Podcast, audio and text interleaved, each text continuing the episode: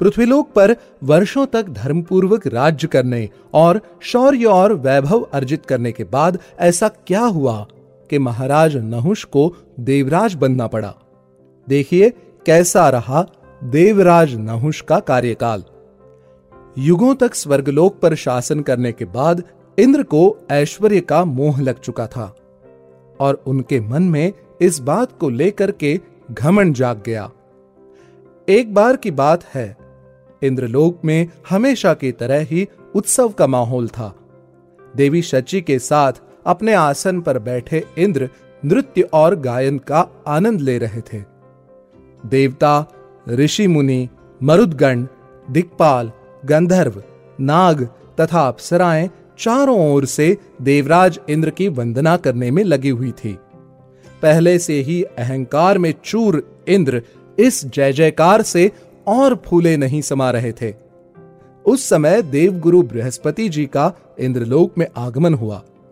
देवगुरु को आता हुआ देखकर भी न तो इंद्र ने उठकर उनका अभिवादन किया और न ही बृहस्पति जी को आसन ग्रहण करने का न्योता दिया।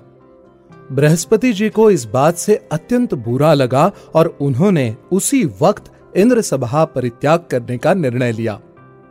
बृहस्पति जी के जाने के बाद इंद्र को अपनी भूल का एहसास हुआ और वो अपने गुरु से माफ़ी मांगने के लिए उनके निवास पर पहुँचे। लेकिन इंद्र ने वहाँ पहुँचने में देरी कर दी। देवराज के बर्ताव से रुष्ट होकर बृहस्पति जी कहीं जा चुके थे। अतएव दुखी मन से इंद्र वापस अपने महल लौट आए। असीम तपोबल के धनी बृहस्पति जी के इस तरह चले जाने से देवताओं की शक्ति लगभग आधी हो चुकी थी और हर बीतते समय के साथ वो और घटती जा रही थी। जैसे ही असुरों को इस बात का पता चला तो उन्होंने इस अवसर का फ़ायदा लेते हुए स्वर्ग पर आक्रमण कर दिया।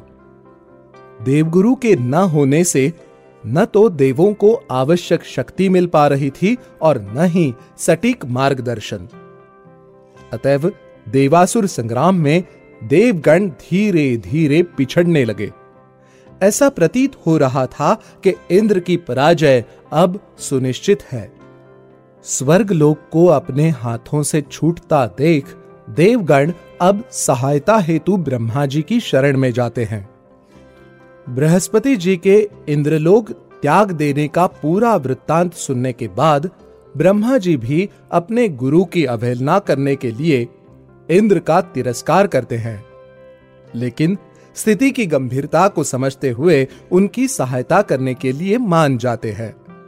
ब्रह्मा जी समस्त देवों को प्रजापति त्वष्टा के तीन सिरों वाले पुत्र वेदज्ञ ब्राह्मण तथा तपोबल के धनी विश्वरूप के पास जाने का परामर्श देते हैं। उनके कहे अनुसार इंद्र समेत सारे देवगण विश्वरूप के समक्ष उपस्थित होकर उन्हें अपनी सहायता करने के लिए अनुरोध करते हैं। विश्वरूप भी देवों की सहायता करने के लिए मान जाते हैं और देवराज को अनंत ऊर्जा का संचार करने वाली नारायण कवच विधि प्रदान करते हैं।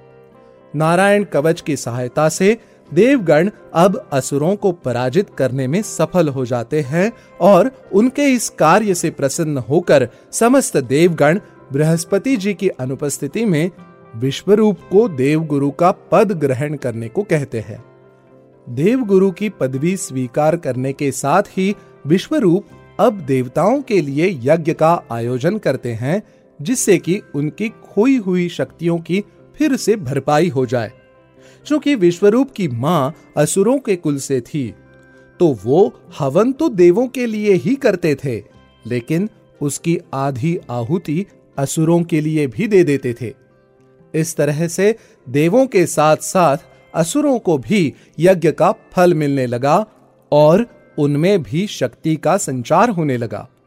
जब इंद्र को ये बात पता चली तो वो अत्यंत क्रोधित हुए और उन्होंने विश्वरूप के तीनों सिर काटकर उनका वध कर दिया।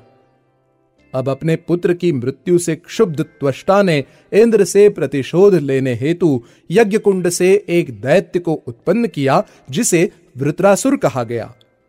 वृत्रासुर के आ जाने से तीनों लोकों में अब हड़कंप मच गया। बहुत कोशिशों के बाद भी देवगण जब उसे हराने में असमर्थ हुए तो इंद्र ने ब्रह्मा जी के परामर्श अनुसार महर्षि दधीची की अस्थियों से वज्र बनाकर उससे वृत्रासुर का वध कर दिया। विश्वरूप और वृत्रासुर का वध करने के कारण इंद्र को ब्रह्म हत्या का दोष लगा और वो इस महादोष का प्रायश्चित करने हेतु मानसरोवर में कमल की नाल में सूक्ष्म रूप धारण कर तपस्या करने लगे। इंद्र के पलायन से शून्य हो चुके इंद्रासन को अब किसी उत्तराधिकारी की आवश्यकता थी। इसलिए देवताओं ने मिलकर पृथ्वी के धर्मात्मा राजा नहुष को इंद्र के पद पर आसीन कर दिया। पहले तो त्याग और सदाचार का जीवन जीने वाले नहुष इंद्र पद ग्रहण करने के इच्छुक नहीं थे, लेकिन सप्तर्षियों द्वारा मनाए जाने पर वो मान गए। इंद्र पद पर आसीन नहुष, अब समस्त देवता, ऋषि तथा गंधर्वों से भी अधिक शक्ति प्राप्त कर स्वर्ग का भोग करने लगे। एक समय अपनी धर्मनिष्ठा के लिए प्रसिद्ध नहुष इंद्र बनने के बाद स्वेच्छाचारी हो गए। हर बीतते दिन के साथ उनका विभिन्न विषयों को लेकर अन्य देवताओं के साथ मतभेद होने लगा। नहुष ने स्वर्ग में अप्सराओं का गायन, नृत्य आदि बंद करवा दिया, तथा समस्त प्राणियों के लिए एक तरह की परंपरा और उपासना पद्धतियों का प्रचलन करना चाहा। ऐसा करने से वेदज्ञ ऋषि भी अब उनका विरोध करने लगे इन सब के पश्चात नहुष ने एक ऐसी भूल कर दी, जिसकी क्षमा नहीं थी अकस्मात एक दिन उनकी दृष्टि इंद्र की पत्नी शची पर पड़ी। देवी शची को देखते ही वो कामांध हो उठे और उसे प्राप्त करने का हर संभव प्रयत्न करने लगे। हे देवी, आपके सौंदर्य ने मेरा मन मोह लिया है। स्वर्ग की समस्त अप्सराएँ भी आपकी सुंदरता के सामने तुच्छ हैं। देवी शची मैं नहुष आपको अपनी पत्नी के रूप में स्वीकार करने की इच्छा रखता हूँ। अपनी वासना पर लगाम लगाने में असमर्थ नहुष ने देवी शची से कहा यह असंभव है राजन। मैं इंद्राणी शची एक सती नारी हूँ। मैं हर तरह से केवल और केवल स्वर्ग के अधिपति इंद्र की पत्नी हूँ और चिरकाल तक उन्हीं के प्रति समर्पित रहूँगी। आप मुझे पाने का विचार अपने हृदय से निकाल दे, महाराज। नहुष के प्रस्ताव को नकारते हुए शची ने उत्तर दिया, परंतु अभी इंद्र मैं हूँ।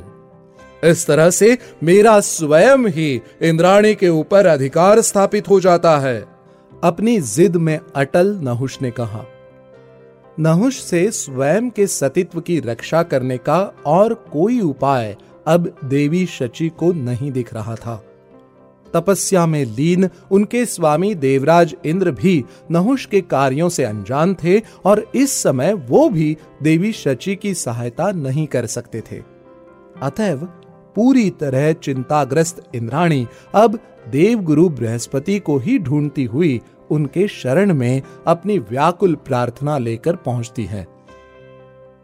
हे गुरुदेव अब आप ही मेरे सतित्व की रक्षा कर सकते हैं। नहुष की अवैध इच्छा के विषय में बताते हुए शची ने कहा, हे इंद्राणी, तुम चिंता न करो। यहाँ मेरे पास रहकर तुम सभी प्रकार से सुरक्षित हो। नहुष के कार्यकलापों से ज्ञात गुरु बृहस्पति ने सांत्वना देते हुए कहा, इस प्रकार शची अब देवगुरु के पास रहने लगती है। तत्पश्चात अग्निदेव ने कमल की नाल में तपस्या में लीन इंद्र को खोज निकाला और उन्हें देवगुरु बृहस्पति के पास ले आए। इंद्र पर लगे ब्रह्महत्या के दोष के निवारण करने हेतु देवगुरु बृहस्पति ने उनसे अश्वमेध यज्ञ करवाया। उस यज्ञ से इंद्र पर लगा ब्रह्म हत्या का दोष चार भागों में बट गया।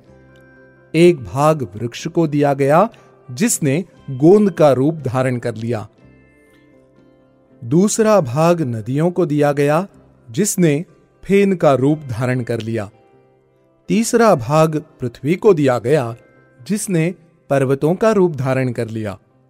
और चौथा भाग स्त्रियों को प्राप्त हुआ, जिससे वो रजस्वला होने लगी। इस प्रकार से इंद्र पर लगे ब्रह्म हत्या के दोष का निवारण हो जाने पर वो पुनः शक्ति संपन्न हो गए। किंतु इंद्रासन पर नहुष के बैठे होने के कारण वो इंद्रलोक को प्राप्त करने में असमर्थ थे। इधर समस्त देवगण और देवी शची भी नहुष के अधिकारों से स्वर्ग को मुक्त कराना चाहती थी। अतएव इंद्र और देवगुरु बृहस्पति ने नहुष को इंद्रासन से निकाल बाहर करने हेतु एक उपाय सोचा। तुम नहुष के विवाह प्रस्ताव को स्वीकार कर लो, परंतु ये कहना कि विवाह के समय उसका सप्तर्षियों के द्वारा उठाई गई पालकी पर बैठकर आना अनिवार्य होगा। अन्यथा तुम विवाह नहीं करोगी। देवी शची को अपनी योजना समझाते हुए इंद्र कहने लगे। इंद्राणी ने भी देवराज के कहे अनुसार नहुष के सामने पालकी वाली शर्त रख दी। यदि यही आपकी इच्छा है देवी तो यही होगा। वैसे भी मैं इंद्र हूँ। मेरी पालकी को उठाना भी सप्तर्षियों के लिए सौभाग्य की बात होगी। काम वासना और इंद्रासन के अहंकार में पूरी तरह से डूबे हुए नहुष ने उत्तर दिया।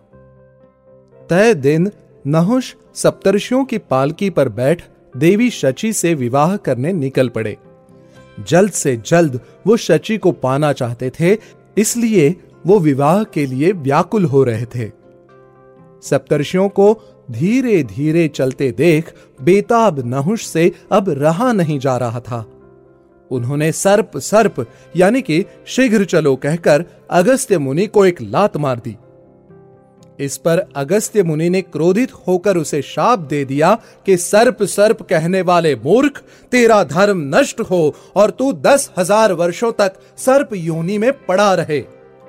ऋषि के श्राप देते ही नहुष सर्प बनकर पृथ्वी पर गिर पड़ा और देवराज इंद्र को उनका इंद्रासन पुनः प्राप्त हो गया।